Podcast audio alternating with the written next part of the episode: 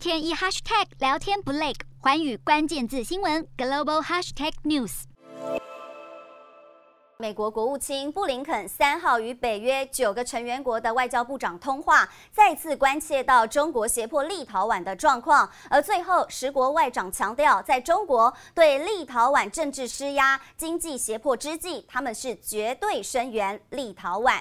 由于立陶宛与台湾互设代表处，导致立陶宛对中贸易也频频遭到阻碍，引发欧美多国关切。日前，美国国务卿布林肯与各国外长通话时，也相当关切此。此事，并坚定声援立陶宛。另外，因应乌俄边界情势升级，北约认为有必要在共同防御成员国上采取一致坚定的立场，并进行跨大西洋合作。